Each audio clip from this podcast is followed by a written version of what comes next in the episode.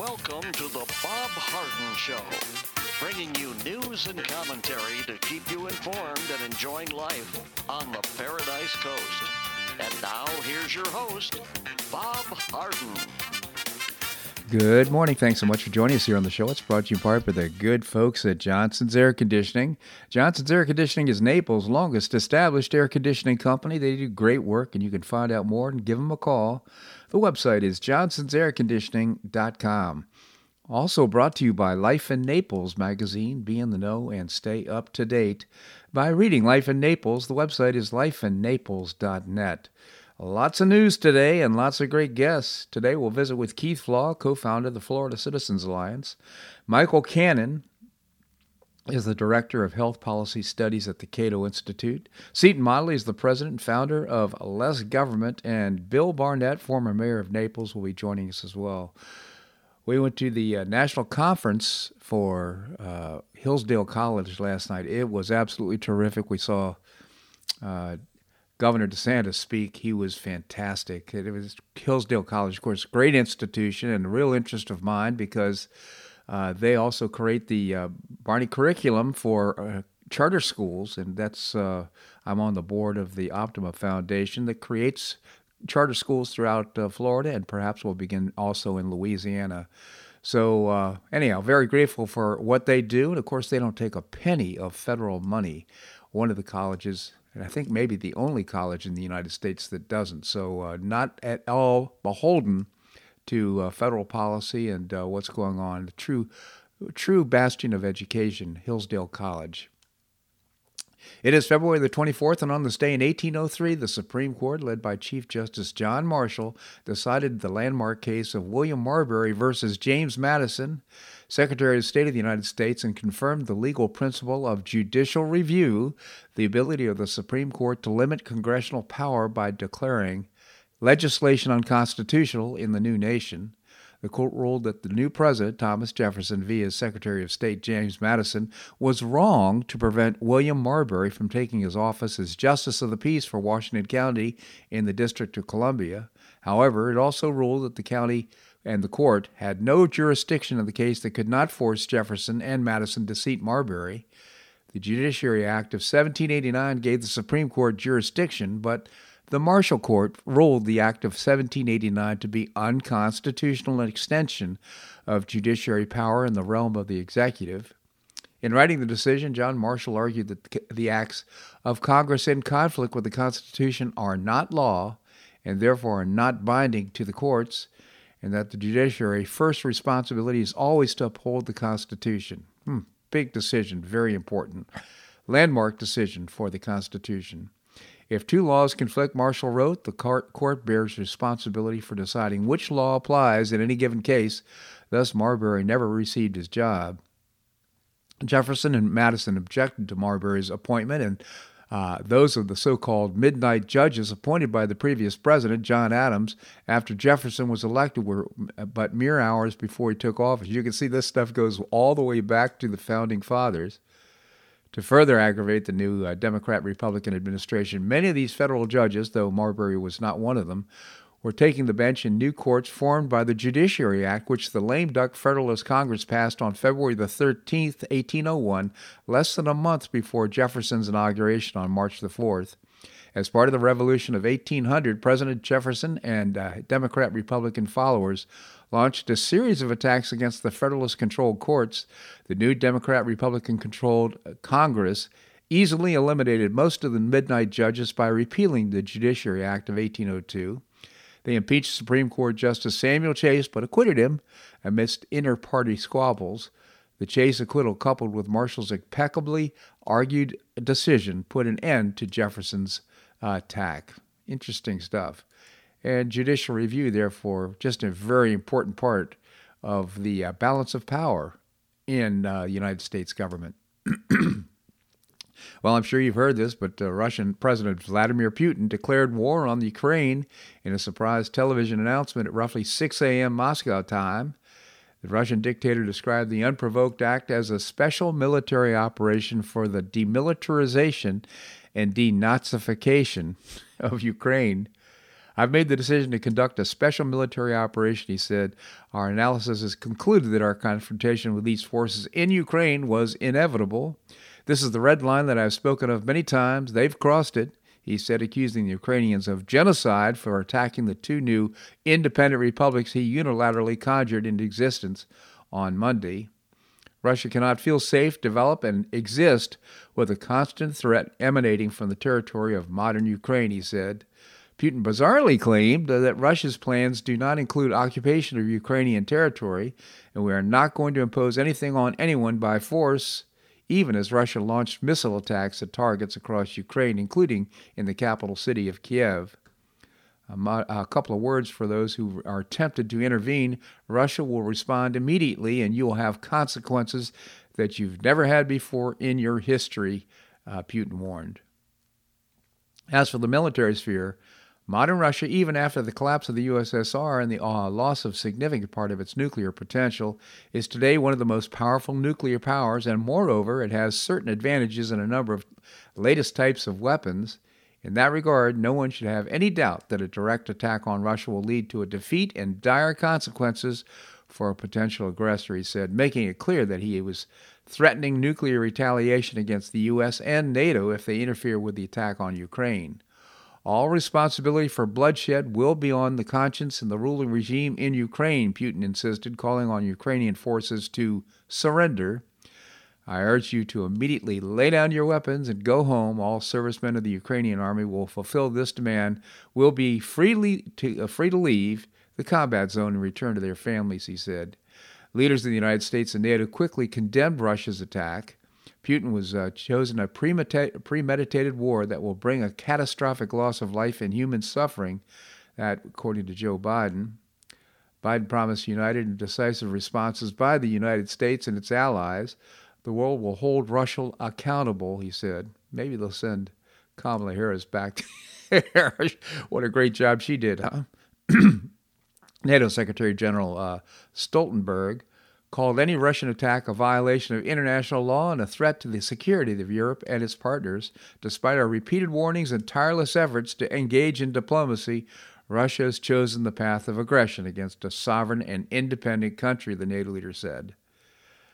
So uh, the Ukraine uh, leader made a plea for peace. He's speaking in Russian. He, uh, Zelensky gave an emotional address early Thursday before Putin's announced the start of the offensive. The people of Ukraine and the government of Ukraine want peace, he said. But if we come under attack, if we face our, uh, an attempt to take away our country, our freedom, our lives, and lives of our children, we will defend ourselves. When you attack us, you will see our faces not our backs, said Zelensky. He also said he, he's called for Putin's late night Wednesday, but the Kremlin didn't respond. Earlier Wednesday, Ukraine imposed a nationwide state of emergency, which allows authorities to impose restrictions on movement, block rallies, and ban political parties and organizations. So, at an emergency meeting of the UN Security Council called by Ukraine uh, because of the Im- imminent threat of a Russian invasion, members still unaware of Putin's announcement of a military operation appealed to him to stop an attack. Uh, that's probably going to be uh, not going to fall on uh, receptive ears. Uh, Guterres later pleaded with Putin, it's in the name of humanity, Bring your troops back to Russia. Well, Ukraine's forces are no match for Moscow's military might, apparently, although we've sent billions of dollars of equipment and defensive uh, artillery to uh, Ukraine. So Kiev is counting on other countries to hit Russia hard with sanctions. Ukrainian uh, Foreign Minister Kubela, Kuleba, I should say, uh, said on Twitter that the West should target Putin where it hurts without delay Hit his economy and his cronies, hit more, hit hard, hit now, he said.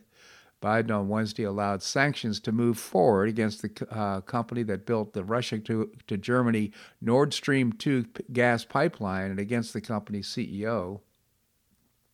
Biden waived sanctions last year when the pro- project was almost completed in return for an agreement from Germany to take action against Russia if, in fact, uh, it used gas as a weapon or attacked Ukraine.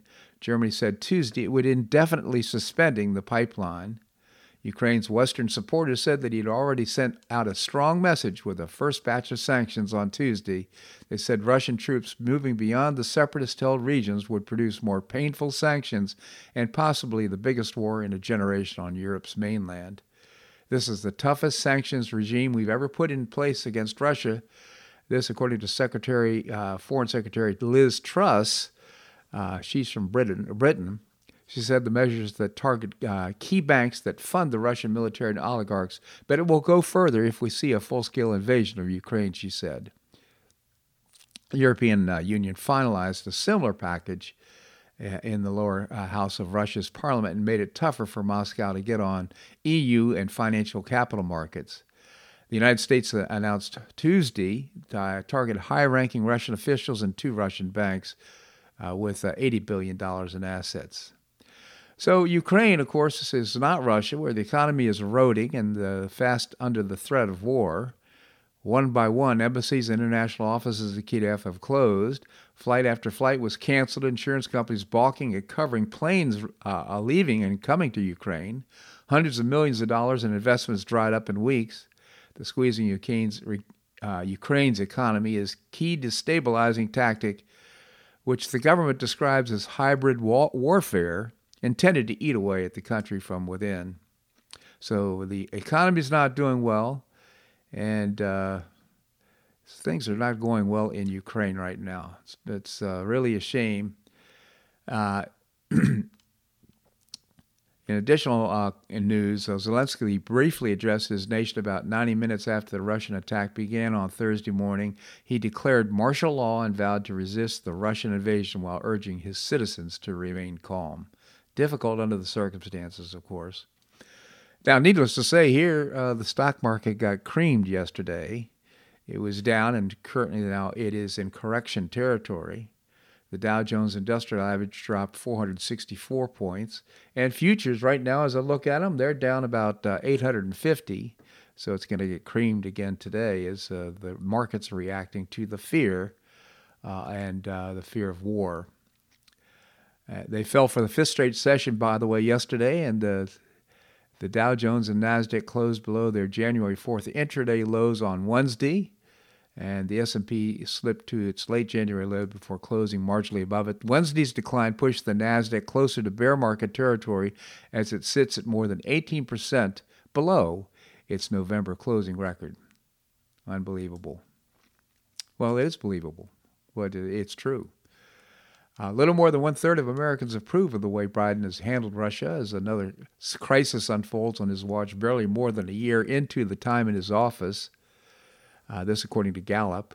What the latest survey numbers from Gallup show is that the President Biden's handling of specific issues such as the economy, pandemic, and escalating tensions in Europe are only continuing to drive his overall job approval lower, with no issues currently offering a life preserver for his underwater ratings.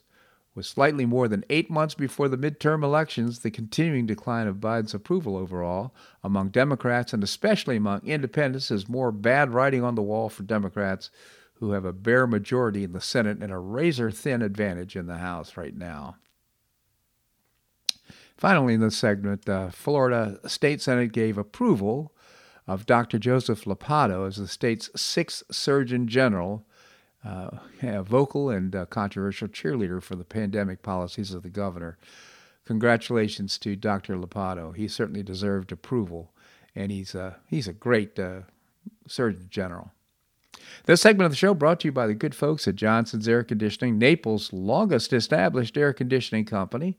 The website is johnsonsairconditioning.com. Also brought to you by Life in Naples magazine. Be in the know and stay up to date by reading Life in Naples. The website is lifeinnaples.net.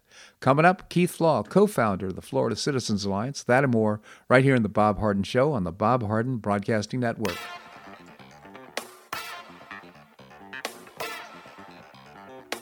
Stay tuned for more of The Bob Harden Show here on the Bob Harden Broadcasting Network.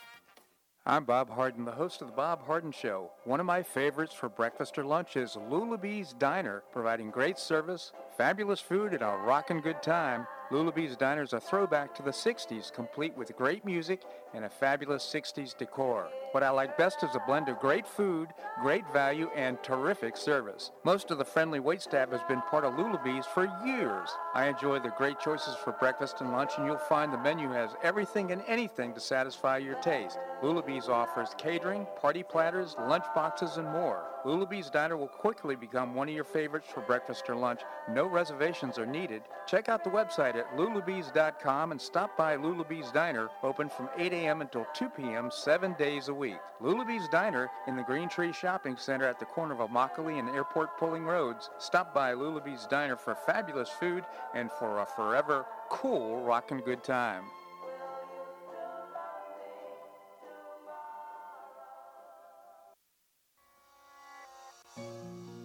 Collier County Sheriff Kevin Rambosk says the number one reason the elderly become victims is isolation. The Collier Senior Center goes a long way in keeping seniors connected with the community and with each other. The Collier Senior Center, located at 4898 Coronado Parkway in Golden Gate, provides comprehensive information regarding services and resources that affect the quality of life of older adults and their caregivers in Collier County, empowering them to maintain independent and meaningful lives. Here's Esther Lully, Director of Collier Senior Center. Everyone, every senior is welcome. There's diversity there. It's vibrant. It's a caring atmosphere. So there's a reason we offer the services and programs that we do. We want to help enrich the lives of senior members and provide support to their caregivers. Want to find out more? Visit collierseniorcenter.org. That's collierseniorcenter.org. Or call the Collier Senior Center at 239 252 4541. That's 252 4541.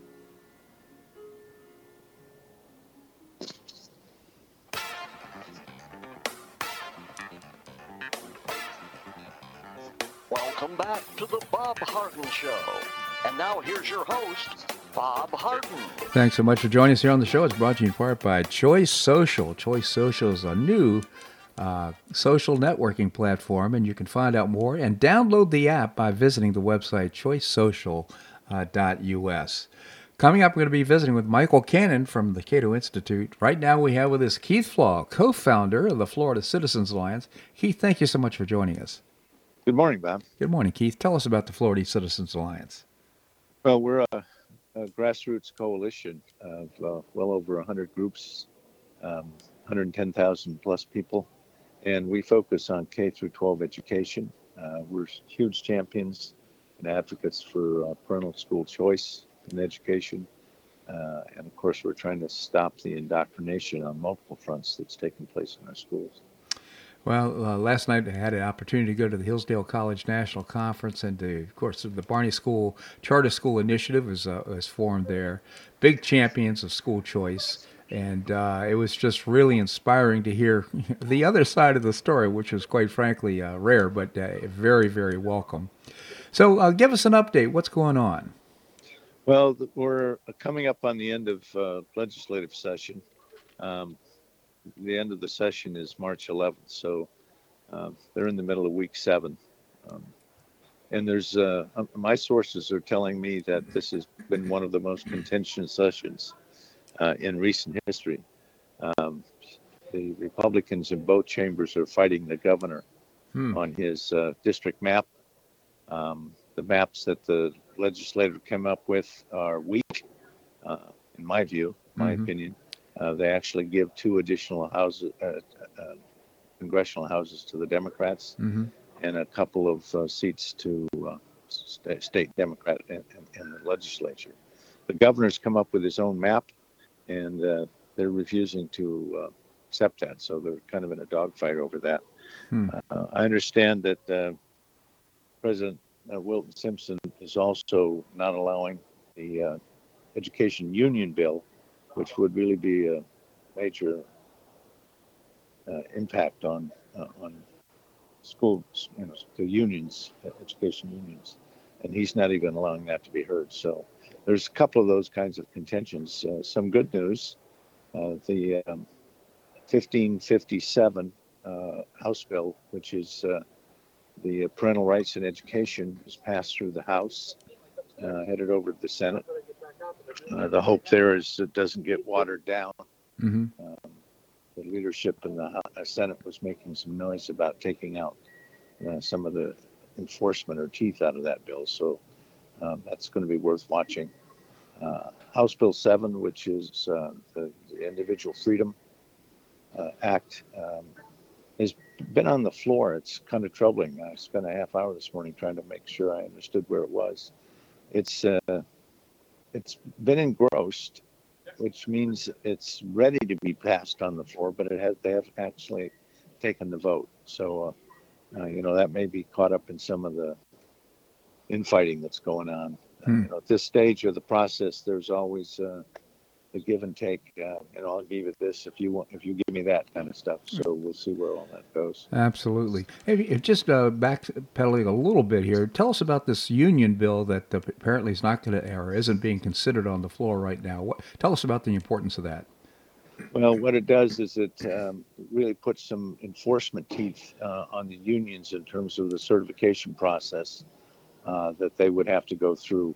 Um, it was it was actually made it all the way through b- both chambers last year until it got to the final rules committee, and uh, then it got killed at the very last minute. We thought it was going to go last year. Uh, this year, it's it's basically the same bill. S- Senator Baxley put the bill up, uh, but uh, Burgess, who's the first committee, is not not even letting it be heard. Uh, I'm sure uh, that Burgess is being told by the leadership who squashed it last year to, hold that. So I don't know if it's caught up in the horse trading that's taking place right now, but it's uh, it would be a, a, a major blow to the unions, which um, you know I think is well warranted. But absolutely, well, that's it, it, That also indicates to me there's money behind it somehow, some way. so oh, always, always. Yeah. So well, good, Keith. Hey, uh, listen. Before I let you go, perhaps you, you could give us an update on what's happening on March the 9th, big event. Yeah, a huge uh, event with uh, Charlie Kirk, Dennis Prager. Now uh, General Flynn is going to be participating. Um, we're going to be at the, uh, the, the Tiburon Ritz Carlton, uh, the golf resort. Uh, we have about 460 people wow. that have uh, that are coming. I think it's actually a little higher than that. So we're pretty close to being uh, uh, maxed out. Um, but it's going to be a really um, amazing event. Uh, that there still are tickets available. Um, so I encourage you know any of your listeners that are interested in that to come out and support us and and enjoy a, a great evening. Uh, absolutely. Again, you can go to goflca.com. That's the website of the Florida Citizens Alliance. You can get tickets. Uh, you can also find out a lot of great information about education in Florida because the Florida Citizens Alliance, I think, is a terrific organization, really supporting public education, the improvement of public education and, and school choice. GoFLCA.com. Get tickets to the gala coming up on March 9th. Keith, always appreciate your commentary here on the show. Thank you so much for joining us. Sure, Bob. Have a great day. You as well. Thank you. Obviously, Keith's in the airport off to someplace, uh, but I really appreciate the work that he's doing. You know, it's on his own nickel. He doesn't take a dime from the uh, Florida Citizens Alliance, he and uh, Pastor Rick, the co founders. And uh, therefore, the money goes that uh, we contribute to a good cause, and uh, they do great work, have major influence on what's happening in Florida education. And by the way, Florida education has gotten much better uh, well, I think we're ranked number three in the nation right now in terms of the quality of education across the country. Coming up, we're going to visit with Michael Cannon. Michael Cannon is the Director of Health Policy Studies at the Cato Institute. That and more right here on The Bob Harden Show on the Bob Harden Broadcasting Network.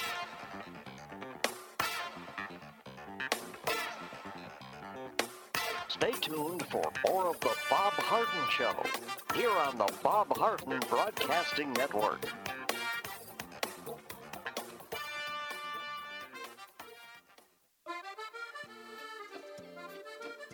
Blue Provence Restaurant is a favorite dining destination for many Neapolitans, including Linda and myself. Blue Provence, located in a historic building in the heart of Old Naples at Crayton Cove, offers a mix of French bistro cooking with bold, fresh Floridian flavors. Experience award-winning cuisine at Blue Provence and enjoy one of Florida's most extensive, eclectic, and fun wine cellars. Dining your choice of the popular Eden Bar, the intimate courtyard garden, or the beautiful Provencal Caribbean dining room. Enjoy a wonderful and memorable evening in a casual and relaxed atmosphere that includes a taste of Provencal hospitality. Blue Provence is open seven days a week all year round. Visit blueprovencenaples.com for reservations, everyday specials, and coming events. That's blueprovencenaples.com or call 261 8239. That's 261 8239. Blue Provence French restaurant in the heart of Old Naples.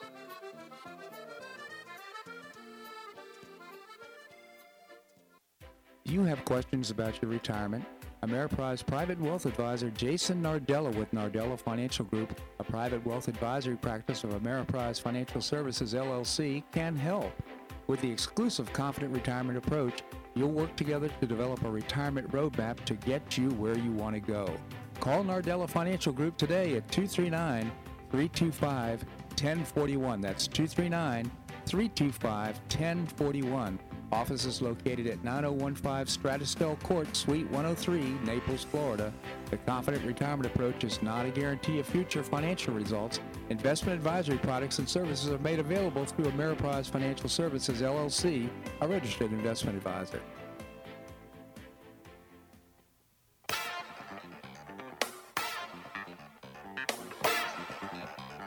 Welcome back to the Bob Harden Show. And now here's your host, Bob Harden. Thanks so much for joining us here on the show. It's brought to you in part by Gulf Shore Playhouse. Building a 44,000 square foot uh, performing arts center in downtown Naples can be absolutely beautiful. Also, putting on some terrific performances, professional New York style theater at its very best. You can find out more and get tickets by visiting the website gulfshoreplayhouse.org. Coming up, we're going to visit with Seton Motley, the founder and president of Less Government. Right now, we have with us Michael Cannon. Michael is the director of health policy studies at the Cato Institute. Michael, thank you so much for joining us. Great to be here, Bob. Uh, Mike, Michael, tell us about the Cato Institute. So, the Cato Institute is a think tank in Washington, D.C. We are a libertarian think tank, which means uh, we are neither Republican nor conservative neither of the right or of the left. What we want is we want to uh, expand individual liberty in all areas of human endeavor. That means we want uh, limited government, free markets, and peace. And um, we've been doing that since 1977, and uh, we are sort of uh, we are really strangers in Washington D.C., where everybody, it seems, from no matter what party you're from, wants to uh, control uh, and run other people's lives. That's absolutely true. So let's, uh, speaking of controlling people's lives, the emergency order in Canada, of course, and we've got now the uh, Truckers' Freedom Convoy on its way to Washington, D.C. And this is all about saying, give us our freedoms back. Let's uh, follow the Constitution and what it provides in terms of our personal freedoms. Uh, all of this kind of driven by the whole notion of the virus any update? Can you help tell us where we stand right now with regard to public policy?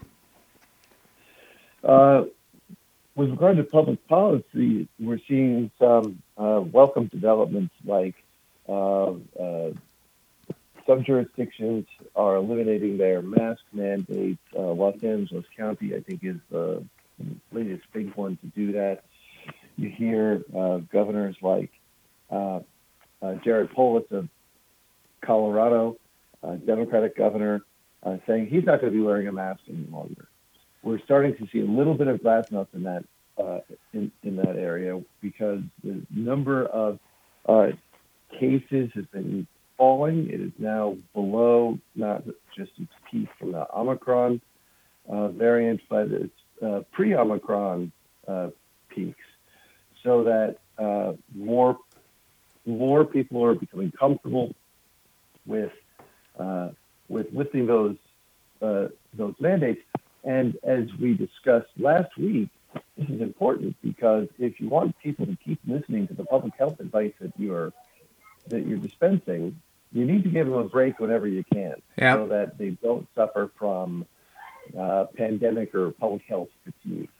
And so these are welcome developments. Uh, the United States is looking good, uh, relatively good uh, from an international perspective. Our case uh, rate per million people is well below that of Germany, France, United Kingdom, and hopefully that trend, that downward trend continues. And I'll just add, of course, here in Florida, we've uh, we're against the tide in terms of uh, many of the states and their policies, and uh, we're looking really good in terms of infections. Uh, what about? Have you heard about the news about the CDC withholding information because they didn't want, they didn't think the American people could handle it? So that's um, speaking of uh, uh, people having uh, public health fatigue and uh, losing trust in public health authorities. That that sort of development is very troubling. Anytime the government has data that it's not releasing, at the same time it's telling, making recommendations based on those data, is very troubling, especially when the CDC is trying to do things like um, uh, a moratorium on evictions or uh, other things that really do take away people's economic and other freedoms. So um, we have seen a backlash against uh, state level public health authorities where states are trying to curtail their public health agencies' powers. Uh, that is understandable. It's a little um, it's a little off target because state public health agencies have been relatively, and I mean relatively, uh, responsible in this pandemic. Who's really been irresponsible are the federal health and public health authorities right? Uh, such as the CDC. So uh, we're going to have to wait for more information, including those data to come out, so that we can uh, properly assess just how much of a problem the FDA withholding these data uh, is.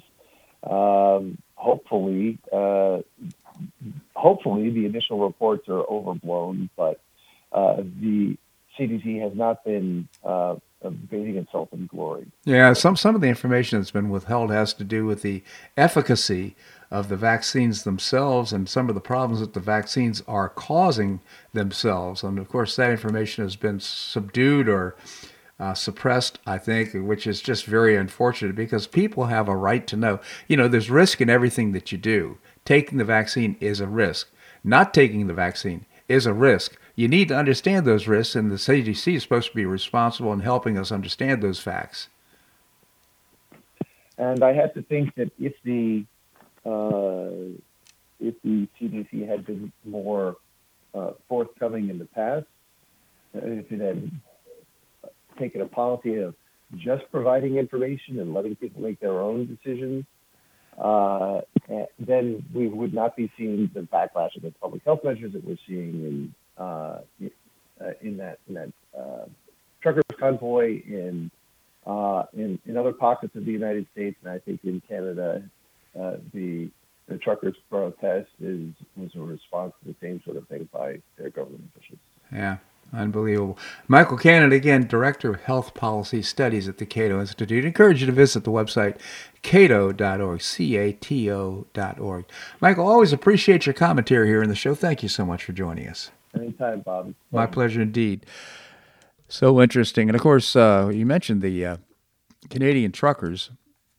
Canadian Prime Minister Justin Trudeau, as a matter of fact, announced Wednesday he's removing the emergency powers all of a sudden uh, the police used uh, after authorities ended the border blockades by those opposed to the COVID 19 restrictions as well as the occupation of downtown Ottawa.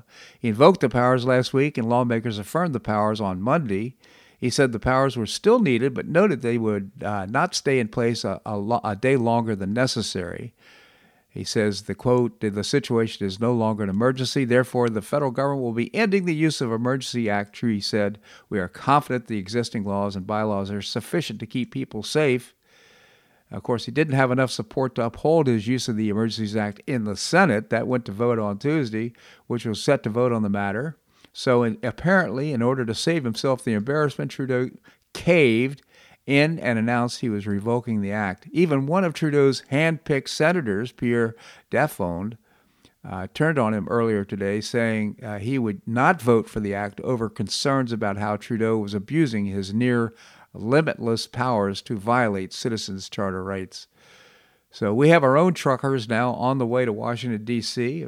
Real concern because uh, now Biden's already called out the National Guard, apparently providing 700 different additional troops uh, for uh, when the truckers arrive.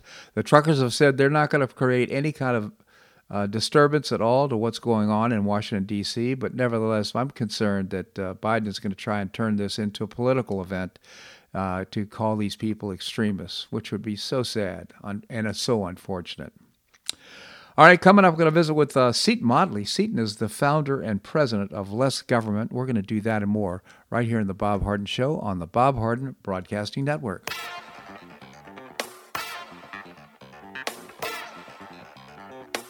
Stay tuned for more of the Bob Harden Show here on the Bob Harden Broadcasting Network.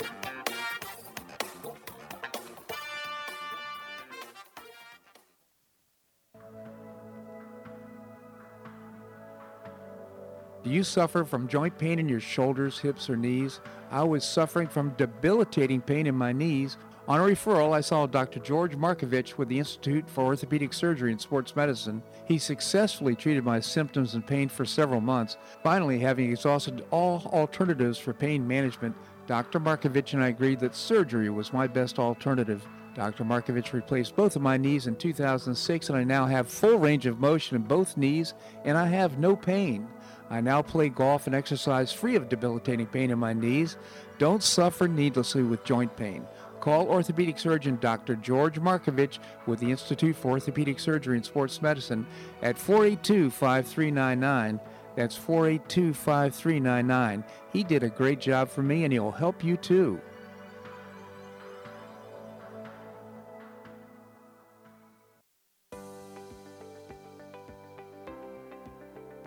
School choice is a growing movement, one that is already lifting thousands of kids across America and is now supported by three out of four voters. The Optima Foundation, a 501c3 nonprofit, was founded to support the establishment and expansion of superior schools of choice. Optima's goal is the successful launch of Hillsdale College, classical academies, and other schools of excellence, serving kindergarten through 12th grade. The mission is to train the minds and improve the hearts of young people through content rich, classical education in the liberal arts and sciences with instruction in the principles of moral character and civic virtue. A terrific product of the process, Naples Classical Academy opened this fall and a classical virtual school, Optima Classical Academy, will open in 2022. Find out more by visiting optimaed.org. Help children in Florida optimize their education opportunities. Visit www.optimaed.org.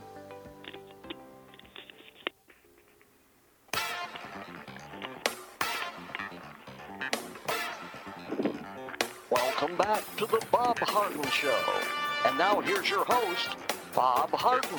Thanks so much for joining us here on the show. We're providing you news and commentary rooted in a commitment to individual liberty, personal responsibility, limited government, and the rule of law. Come on. Coming up, we're going to visit with Bill Barnett, former mayor of Naples. Right now, we have with us Seton Motley. Seton is the founder and president of Less Government. Seton, thank you so much for joining us. Good morning, sir. Tell us about the pipe dream of less government. yeah. Uh, when we've reached the point where we can fool at least half the nation into thinking Ukraine, Russia is important as a guise to grow government, we're in big trouble. Yeah, my goodness, the markets are just absolutely getting creamed right now. The financial markets down yesterday, getting us into correction territory. Nasdaq. Well, again, I'd like to point out, just as I did the the COVID virus did not kill the economy. The government, in the name of the coronavirus, did. Yeah, absolutely. The Russian invasion of Ukraine is not killing the markets. Our sanctioned responses to the invasion are what uh, are hurting the market. Yeah. Well, you know if what? Russia invaded Ukraine and we didn't have cable television, it wouldn't it wouldn't affect the world at all. Yeah. Uh, well, it's un- just unbelievable. Of course, the Biden, I'm sure, was thinking this would be a good head fake to make the American people stop thinking about problems at home. But unfortunately, the reaction from the American people to how he's handling the Ukraine, they don't like that either. Well, yeah, but again, half of them do. yeah, not not even half. Twenty-seven percent, I think, approve of his handling of that situation, according to. Well, remember, all, that's just a that's just a over ten thousand foot view. Yeah. They they there are a bunch of people in there who want him to send troops. Yeah, I know. I mean, it's you know, there's there's there's all kinds of disapproval within that disapproval. Yeah. So, see, you wrote a column which is so fascinating. Lockdowns, big banks, further market consol- consolidation, further aided by big government. And again, we have more cronyism going on. Maybe you can tell us about it. Yeah, you know, we, we, we talked about how big tech and big pharma grown exponentially during the pandemic. Big pharma, obviously, because they're getting tens, if not hundreds of billions of dollars from government yeah. to develop vaccines that don't work, can't, they can't get sued for, and the government's mandating everyone take. Uh, that's a pretty good business model. yes, uh, unfortunately, the insurance companies fell for it with Obamacare. Yeah. Oh, look, they're going to mandate they buy our product. That's great. Oops. Yeah. Um, but anyway, uh, big tech uh, was an obvious beneficiary because if they're going to lock us in our houses, all we can do is waste away online. Right.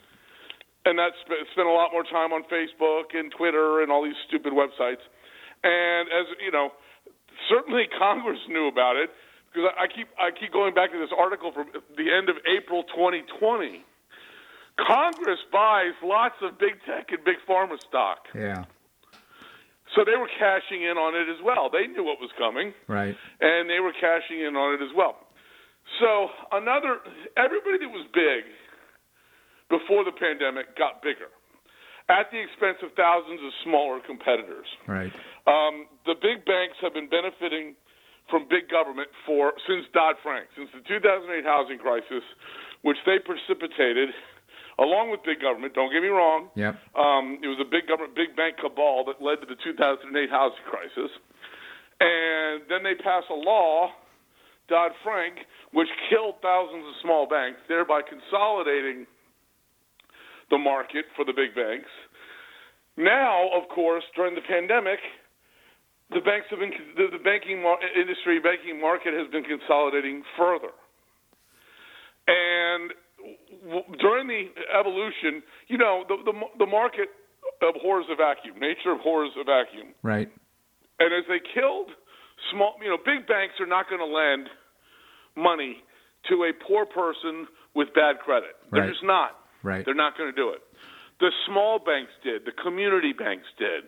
That's who filled that gap. And when they killed the, the, the large swaths of the community bank, the small bank uh, industry, these poor people, these people with bad credit, had nowhere to go. Yeah. Well, then the payday lenders came up to fill the void. And they're exactly what the name implies. You get a loan on Tuesday. It's high interest, but it's short term. You, if your if your transmission goes out on your car, and you're not and on Tuesday and you're not getting paid till Friday, you borrow the money for three days. All right. Uh, that's the whole point of this. And again, these people wouldn't exist in any number if you hadn't already had the government kill your small bank competitors for you. So now you've got th- these these payday lenders, and they're under the sights of big uh, big tech, uh, big banks, and they're trying to get big government to help. And there's even a Republican helping with this. It's absurd. Yeah. One Republican and a bunch of Democrats, and there's a bill to price cap p- payday lenders. Well, we Huh. know what happens when you price cap something. Yeah, it drives them out of business. It goes away. Yeah. You, you run out of it. There's none of it. Um, and there's example after example, example. For the older uh, among us, uh, the great visual example was the 1970s price caps on gasoline. Yep. And you'd have to wait all day in line. And then when you finally got to the pump, you were only allowed like three gallons or five gallons or something Right. because we were that short of, of petroleum. Uh, price caps kill. The prices are a reflection of the market. The price, if you make something more attractive to a investment, and the, you'll make it attractive to be purchase. Yeah. Because if you price cap it, that means the, the, the people who dig it up and make it available to market aren't going to do it because it's not an it's not a wise investment. You can put your money elsewhere and get better investment, a better return on your investment. So if they stop investing in the production of gasoline, we drive up to the pump and realize there isn't any gasoline. Right. You know, see, I think and it's a, is, the, and that ha- that applies. It's it's it's basic market economics. that's right. Uh, it applies to whatever commodity you want to put a cap on. Now let me let me uh, just they want to put a cap on on on these short-term loans to people where they're the only people lending to these people, poor people, people with bad credit. Um, they're going to drive them out of business too. And again, government will pass a law in the name of helping people and and hurt them. that, that will hurt the people that they're claiming they want to help. That's right. I mean, when Dodd Frank passed, uh, it was a tremendous burden to business. Obviously, the accounting and the, the paperwork involved for the government was uh, just massive. However, big banks licked their chops because they had they had the legal and the and the staff in order to take care of it, and they knew it would drive their smaller competitors out of business. That's they could right. they couldn't I, handle I it. always, I always, I, I metaphorically refer to it as the compliance department. Yeah. Big banks can afford to have a compliance department, Right. A government compliance department. Small banks cannot. Yeah. They're working on much smaller margins uh, with much less capital, and they're the ones that go. You know, the whole, of course, the hilarity of, of Dodd Frank was it was supposed to solve too big to fail, right? Right. And that's the only banks we're left with are banks that are too big to fail because government won't let them fail. All right. So, so, and again, here we are again. The, you know, a, a shoot of life has grown through the rocky ground of, of government banking.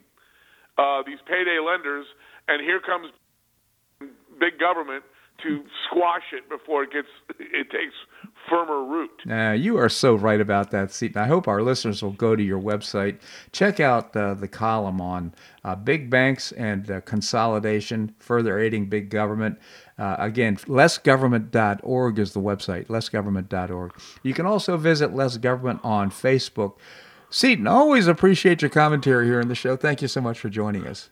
Appreciate it, Bob. Thank you. My pleasure indeed. Coming, we're going to visit with Bill Barnett. I do want to mention that uh, this is kind of interesting. The top prosecutors in charge of the Manhattan District Attorney's investigation into former President Trump and his business dealings resigned Wednesday, bringing into question the future of the probe. Now, these two guys uh, find, submitted their resignations Wednesday. Uh, both Pomerantz and Dunne, that were their, their names, agreed to stay on in the district office after Vance's term expired in order to continue to prosecute uh, Trump. But now they've resigned because they did the investigation into the assets of President Donald Trump, thinking they're going to find out that he overvalued the things that he owned. And guess what? His his assets have been undervalued according to the accounting that was provided to them. Now the current attorney general is saying, "Hey, you know what? We've got no case. Just unbelievable. What a waste to think of all the crime that's going on in New York City. Think how they could have redirected those resources in order to better make New York a better place to live. Nope, they didn't do that. The consequence: waste." And of course, finally, again, again, again, Donald Trump exonerated. All right, coming up, Bill Barnett, Barnett, former mayor of Naples. That and more right here on The Bob Harden Show on the Bob Harden Broadcasting Network.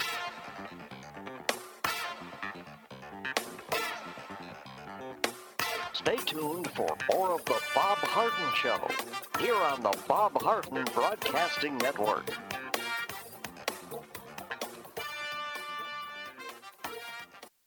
Do you have questions about your retirement?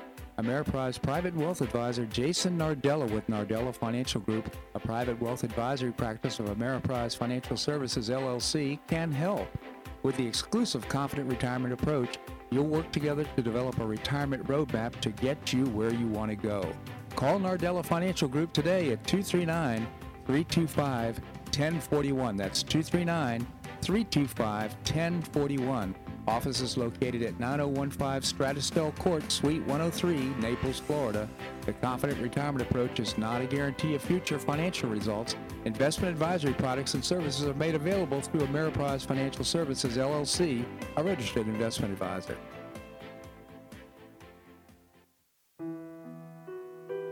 Did you know St. Matthew's House operates the only emergency homeless shelters in Collier County? St. Matthew's House provided more than 500,000 hot meals to those in need last year, and since 2010, 527 men and women have graduated from the St. Matthew's House Justin's Place Addiction Recovery Program. For over 30 years, St. Matthew's House has provided innovative solutions to fight homelessness, hunger, substance abuse, and poverty in Southwest Florida. And you can help St. Matthew's House in this life transforming work by patronizing the St. Matthew's House thrift stores, Cafe M25, car wash and detailing center, and award winning catering operations. For more information, visit stmatthewshouse.org. That's stmatthewshouse.org. St. Matthew's House is a 501c3 not for profit organization and does not solicit government funding.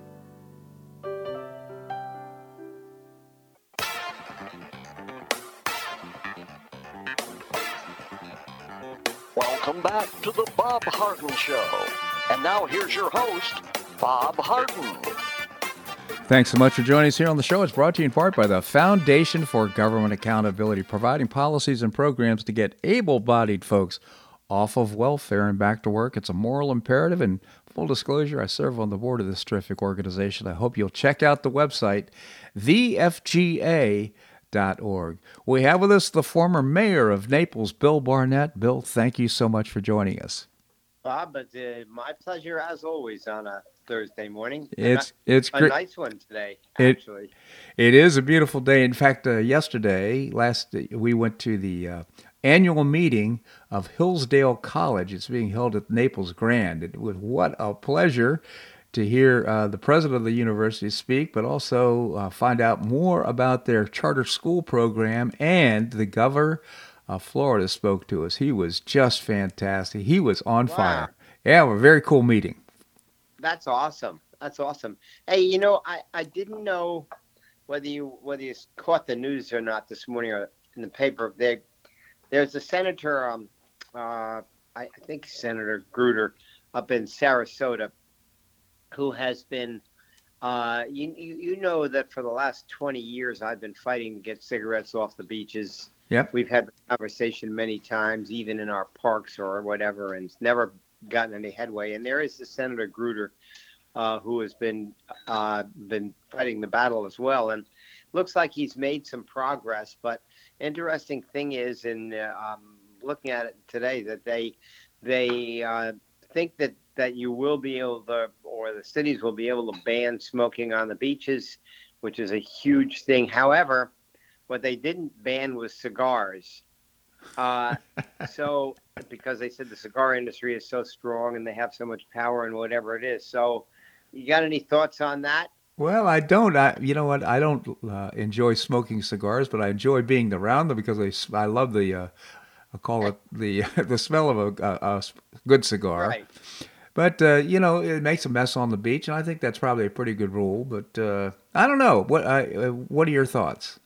Well, my, my thoughts are, you know, it, it's better than it w- it will be better than it was. However, you know, um, it's one thing to have a cigarette butt on the beach, but but cigar butts. Yeah.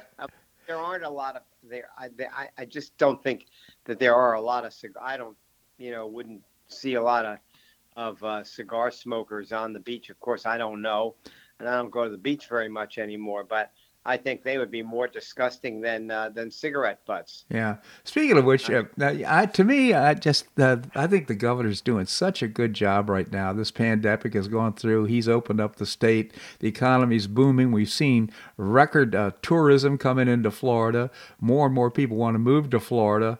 And Yeah. uh, I think he's just done a great job in spite of all the the fear and the pandemic of uh, fear and hand wringing that's been going on. Uh, he's all stayed the course, kept the freedoms of uh, Floridians here uh, uh, on, in the front of everything that's going on, and uh, he's done a great job. Yeah, on the the, the, the headlines on the I I'm one of the ones I have to admit it to you that I subscribe to the New York Post because you don't get anything out of the Naples Daily News. Well, very little anyway. But uh, Right? So the, the headline in the Post this morning was an analysis. Florida did better managing COVID than New York without mask mandates. Yeah. That's that's the headline. Uh, so yeah, you're you're right. Our governor has done a tremendous job, and um, kudos to him. Yeah, you know what though, Bill, I I wouldn't apologize for reading the New York Post. I think that's a terrific publication. Certainly a lot better than the New York Times. Oh yeah, yeah, it, it is, and uh, you know they they're they're not Biden fans. I can tell you, I can tell you that. Hey, um, well, let's but, let's take a springboard uh, a step away from uh, local politics and what's going on here in Naples and the Paradise Coast. I'd love to get your reaction and thoughts to what's happening here globally, especially uh, with what's going on in Ukraine. Well, it's scary, Bob, because we, we don't know. I don't, you know, I don't think we know a lot. Um, and and um, now everything is coming out. Now they are actually attacking. Uh, Russia is is attacking the Ukrainians now. Um, there's going to be more, you know, bloodshed and warfare and what have you, and yet you can't get an answer. You know, uh, mm-hmm. uh, Putin is no bargain, that's for sure. Mm-hmm. Uh, and of course, uh, I don't think Biden is doing a hell of a lot better, and he's supposed to be on the air today for a uh, presidential speech. Um, we'll see what comes out of that, but. I don't think you know we need to be too involved in that. I know the the, the United Nations General Council is, and uh, you know they're going to be condemned severely for whatever sanctions we can we can put on them and other countries can put on them but i i don't get his motive you, you know what i mean do yeah. you uh, no i don't get his motive either i mean how much land do you need quite frankly and uh, but you know, apparently this uh, Ukrainian thing is important to him. Uh, and by the way, we're not protecting democracy. Uh, Ukraine is so corrupt. I mean, the, his opposition, political opposition, is in jail right now. right. Throw yeah. in jail. Yeah. And and of course uh, we know there's a lot of corruption going on in the Ukraine. So it's frankly, in my view, it's just none of our business. And right. uh, unfortunately, now we've seen the president uh, posture in a way that says it is important, and the consequence he's going now going to have to deal with the, you know, the the fallout of this whole thing, which is not going to be pretty. I have a feeling it's just going to reduce his popularity even more here in the United States. Yeah, because not respected, and and uh, that's you know that's that's the key. Um, but uh, I guess we'll, we'll we'll we're just gonna have to ride it out for, for a couple of days and really see what what goes on there.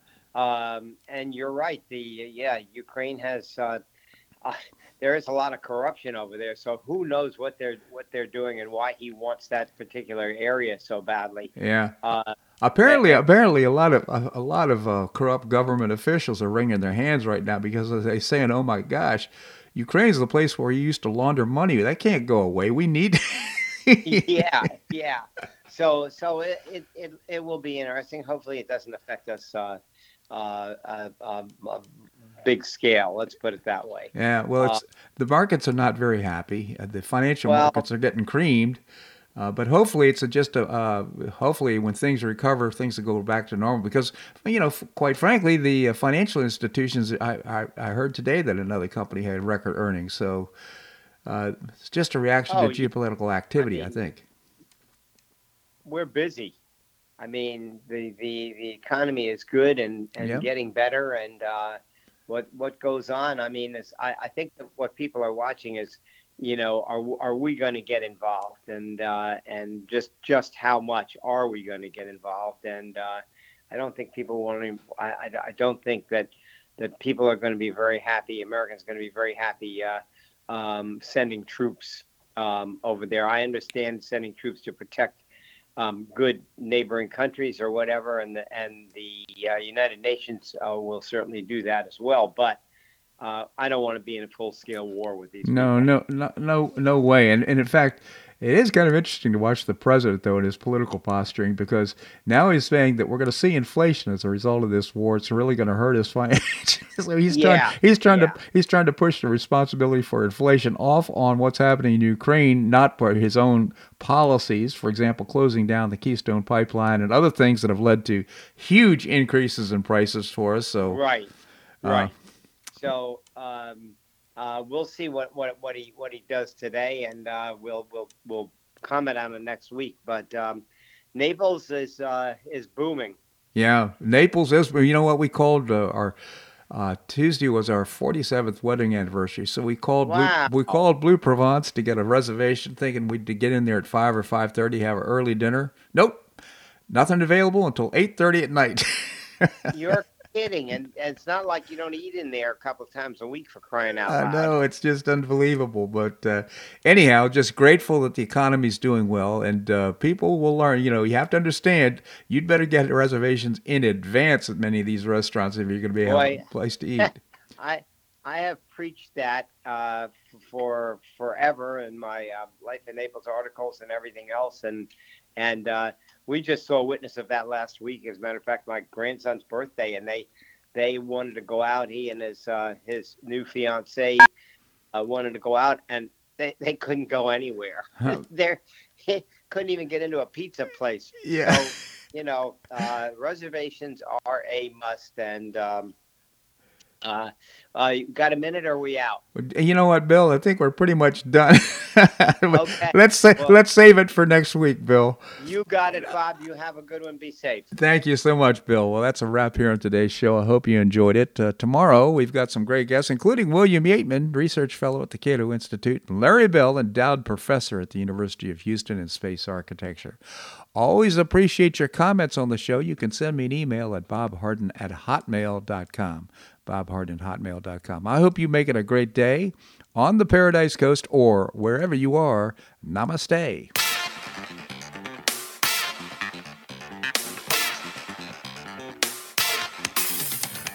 Thanks so much for listening to the Bob Harden Show on the Bob Harden Broadcasting Network. For more information and audio files of previous shows, visit www.bobharden.com.